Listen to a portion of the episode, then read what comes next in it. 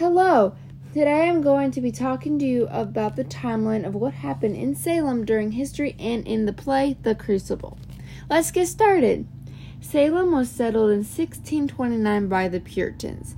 By the year 1941, the Puritans made witchcraft a capital crime.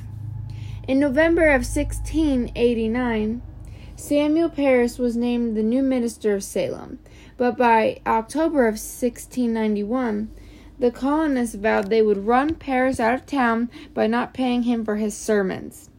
In January of 1692, an 11 year old girl named Abigail Williams and a 9 year old named Elizabeth Parris started acting differently.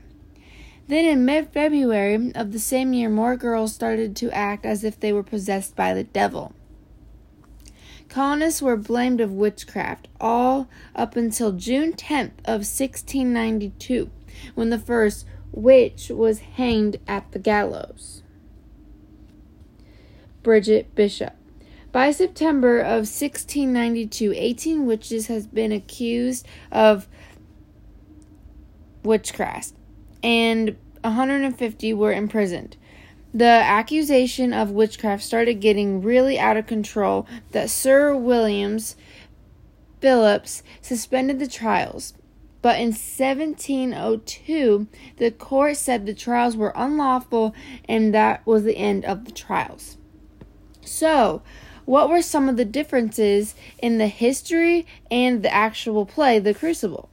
Now that we have a general idea of the timeline, in the crucible, there were three judges, but in reality, there were eight. Sarah Good, who was a witch, had a four year old daughter who was arrested for witchcraft.